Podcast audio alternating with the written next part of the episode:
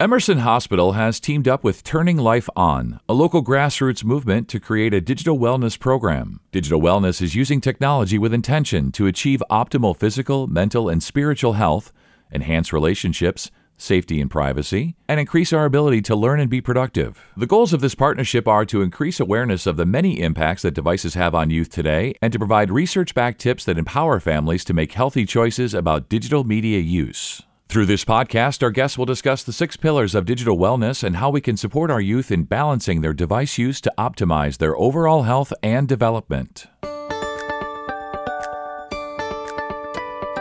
This is the HealthWorks Here podcast from Emerson Hospital. I'm Scott Webb, and this episode will feature Acton Police Department detectives Tyler Russell and Keith Campbell. And Tyler, which pillars are we focusing on today? So, here at the Acton Police Department, we want to focus on privacy and safety when it comes to digital wellness, our privacy and safety and that of our children should be a top priority. These are vast, complicated, and sensitive topics, which include our digital footprint, digital data sharing, phishing and mining, online pornography, media violence, and online sexual exploitation and abuse. And when you work with students, what are the steps you give them for staying safe online? I work with our sixth graders to provide education on how to use social media safely. We talk about the five R's of social media which include represent, repost, remove, report, and restrict. Yeah, so let's dive deeper. Why is representation so important for kids today?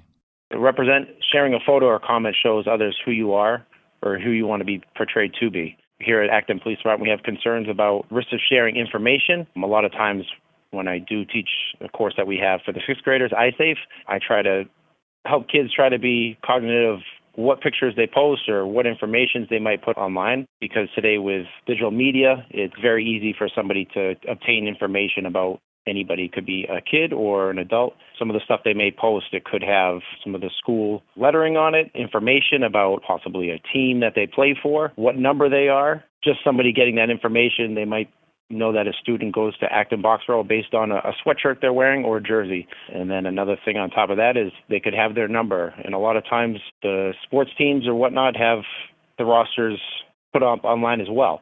So based on that, they know that they're a student from Acton Boxborough, and they can go into the roster and they can find that particular person's number, and they can probably get a name, first and last name, and they can have an idea if it might be fifth grade soccer team or sixth grade soccer team. So they have uh, an age range of that student as well. So we want to try to teach our kids to be cognitive of the type of stuff that they're posting online and just be wary of some of the information they might be giving out without even them knowing it. We see people that put up profiles with either fake email accounts or fake pictures.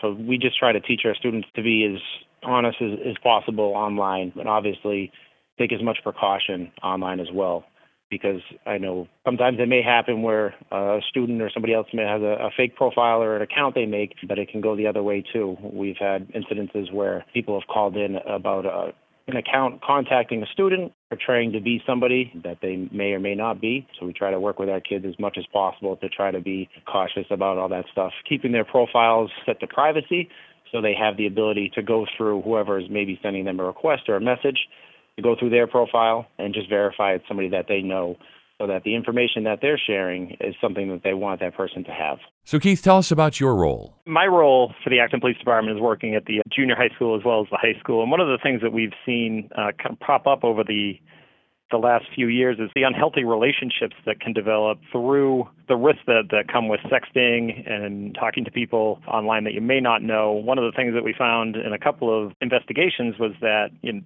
some of the boys were requiring a nude photo in order to agree to date somebody. So these girls were in this trap where they wanted to be a part of the social scene, but they were being coerced into sending stuff that they weren't comfortable with. And I think the problem there is that it leads to future trauma because that photo can get a life of its own. And all too often, a photo that they think is sent to someone they trust, well, that relationship or that friendship ends and that photo still exists and it gets sent out and other people see it and there's more harm done by it than the original intention. And Tyler, represent is closely related to the next two R's, repost and remove. So tell us more about those. So repost, try to tell our students to never agree to do or share anything that is uncomfortable. Reposting is like spreading gossip at recess. All that are involved will be held accountable. There's been plenty of instances, either myself or Detective Campbell, I'm sure we could uh, both agree on this is a lot of times there's either like WhatsApp or group chats where one person might post something to a group of 20 students.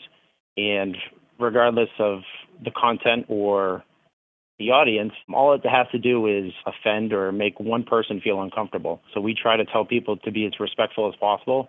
And another thing regarding that is if it does make one or two or however many people uncomfortable, is to report that either to their parents, a teacher, or myself, somebody that can address the issue and report or repost, take it down, or talk to those involved because some of the stuff on there can be pretty traumatic to students, or it might have a different meaning or connotation to one student or to another. And like we tell them, all those can be held accountable. So even if they're not the ones that shared it, they can be held accountable too for spreading that information around. So some of the stuff that we deal with might be like fake news or insensitive posts, could be racist connotation, sexism, or religious content that might offend one person or another. And the other R that we talk about is remove. Feel free to remove any of the, the comments or photos that are posted on somebody's page. We try to tell them if they don't like what they're seeing on their page to flag it or report it, and whoever may have posted that information to block or unfollow them. That's another reason why we try to get our students to set any of their social media profiles to private. That way they have the ability to monitor what's coming into their profile and their profile is an extension of who they are or who they're being represented. We try to get them to set theirs to private so they can filter the information that's coming in on their profile. Tyler mentioned this idea of removing yourself from comments, posts, or even situations in which inappropriate content may be involved. So, Keith, how does this play out in middle school and high school? There's a lot of misunderstanding amongst kids, especially in that 12 to 13, 14, even as freshmen in high school, 15 years old, is the impact of their actions. So there could be a group chat going on, and one participant may get mad at another, and all of a sudden an anti Semitic remark or racist remark comes out. And the rest of the group is now tasked with dealing with that. And it, it happens all too often because, again, you're not in person, you're online there's this reduced inhibition in terms of using language that you would never use in person. And I think it's important to understand that when it gets reported, and I sit down with those students who were involved, and, and they say, Well, no, I'm not racist. I'm not anti Semitic. I just was really upset, and that's what came to my mind at the time. I think there needs to be a better understanding that what you say online is something you're going to be responsible for, and that you need to take that step back from the computer if you are upset and say, you know what, I need to take another avenue here with my frustration because this isn't going to work. I've had girls come to me at the high school and tell me that there's a photo out there of them that they may have thought was private and it wasn't. Our job as officers and, and even the school at that point is to try and corral that photo so it can do the least amount of damage possible. So we try to find out who it was sent to and talk to those kids and talk to those kids and hopefully we can get it, but there's no guarantee that we're going to be able to corral that photo and keep it from causing more harm. One of the other things that come up, especially sixth, seventh grade, sometimes in eighth grade, is that some parents could be doing a really great job and keeping their kids' access limited and really monitoring and really making sure that they're safe online, but that doesn't protect their kids from looking at other kids' phones. So I think part of that parent responsibility is to say, yeah, I have these rules for you for your phone, but that extends to other kids' phones as well because you know kids might trade phones back and forth and look at photos or or look at uh, content that's inappropriate and that parent could be doing a great A job, but in the end, the wandering eyes of their kid to another phone can be damaging as well. So, Tyler, the next two R's, report and restrict, are really important when it comes to kids being exposed to inappropriate or dangerous content, right? Correct. And I know I've touched upon both of these just because of how important they are. But report, reporting any type of bullying, harassment to an adult, somebody that can go from there and, and take the proper steps needed, either to a parent, a teacher, or I tell the students, even to myself. I know some of the stuff may be uncomfortable or embarrassing, but going to an adult is definitely the first step we try to tell the kids to go forth with in, in reporting. We try to tell them that anything that they feel that violates policy or, or makes them feel uncomfortable. And then another thing too is that we got to think about is when they go on, on all these apps, uh, Snapchat or WhatsApp, they're all agreeing to terms and conditions based on the app. We're seeing kids fifth, sixth, seventh, eighth grade that are agreeing to these terms and conditions that aren't of age to really agree to it. So we try to get the parents involved with monitoring the phones as, as much as possible.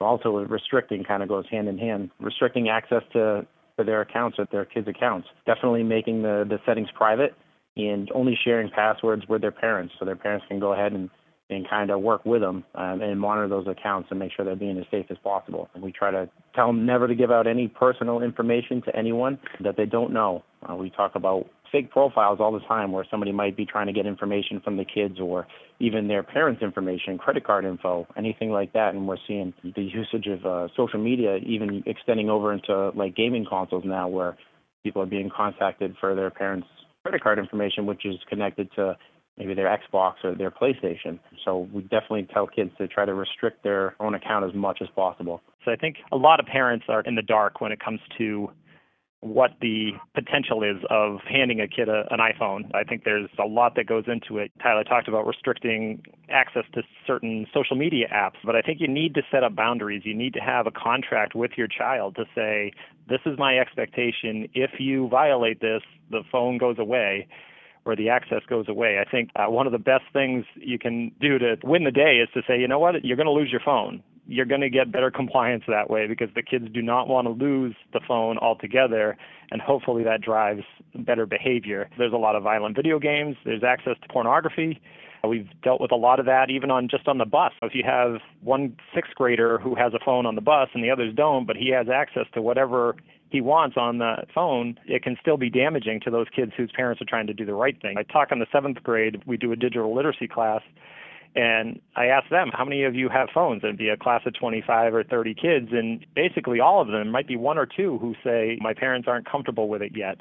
And I think there's a real need, a real thirst for that education for parents on what they can do and how they need to set an example as well in terms of the amount of time they're spending on the phone and what they're looking at, their kind of social media habits, those kind of things. So parents need to know the games that their kids are playing. So if they're on their PlayStation or their Xbox, what games are they playing? Are those games age appropriate? Are those games potentially damaging? One of the things that we run into a lot, which is a really strange phenomenon, is that we started seeing these swastikas being painted all over town. And what is going on? Do we have this deep rooted anti Semitism? And then when we investigated, we come and we talk to the kids, and the kids would say, no, that's just the team I choose when I'm playing Call of Duty, which is a war game, a war video game. And they had no idea what a swastika represented or how harmful it could be. So those are the kind of things that we're trying to get parents in on the ground floor to say, you're the ones putting this technology in their hands. You have to make sure that they're doing the right thing with it. And you don't want to fight technology as a parent, you don't want to say, hey, you're not going to have a phone at all because the kid's are not going to respond to that. You need to say, all right, we have this capability. Here's how to use it responsibly. And that's really incredibly important. Like I said, I, I can't stress enough. Ahead of handing that phone off is coming up with a contract or an agreement that says this is what the expectations are. I think you'll have a lot more luck that way in terms of setting the boundaries and setting a clear outline of, of what is going to be acceptable and what's not, and then not being afraid to take the phone away. I've dealt, I've talked to many parents who like, well, I just can't take it away from them. They're on the phone all the time. If they're not on there appropriately, you're only going to lead to more trouble. So taking it away for a short term is never a bad idea if you're looking to gain some compliance and what the expectations are. Thanks to you both for being here, and thanks for covering the five R's. And you stay well. I appreciate it. Thank you very much. Turning Life On and Emerson Hospital are working together to convene teams of parents, teens, clinicians, and mental health professionals to discuss digital media use, challenges, and best practices specific to our digital wellness pillars. This work will offer anecdotal evidence to further support our research based suggestions. And if you're interested in getting involved with this project or learning more, please visit emersonhospital.org/slash digital wellness. And thanks for listening to Emerson's HealthWorks Here podcast. I'm Scott Webb, and make sure to catch the next episode by subscribing to the HealthWorks Here podcast on Apple Podcasts, Google Podcasts, Spotify, or wherever podcasts can be heard.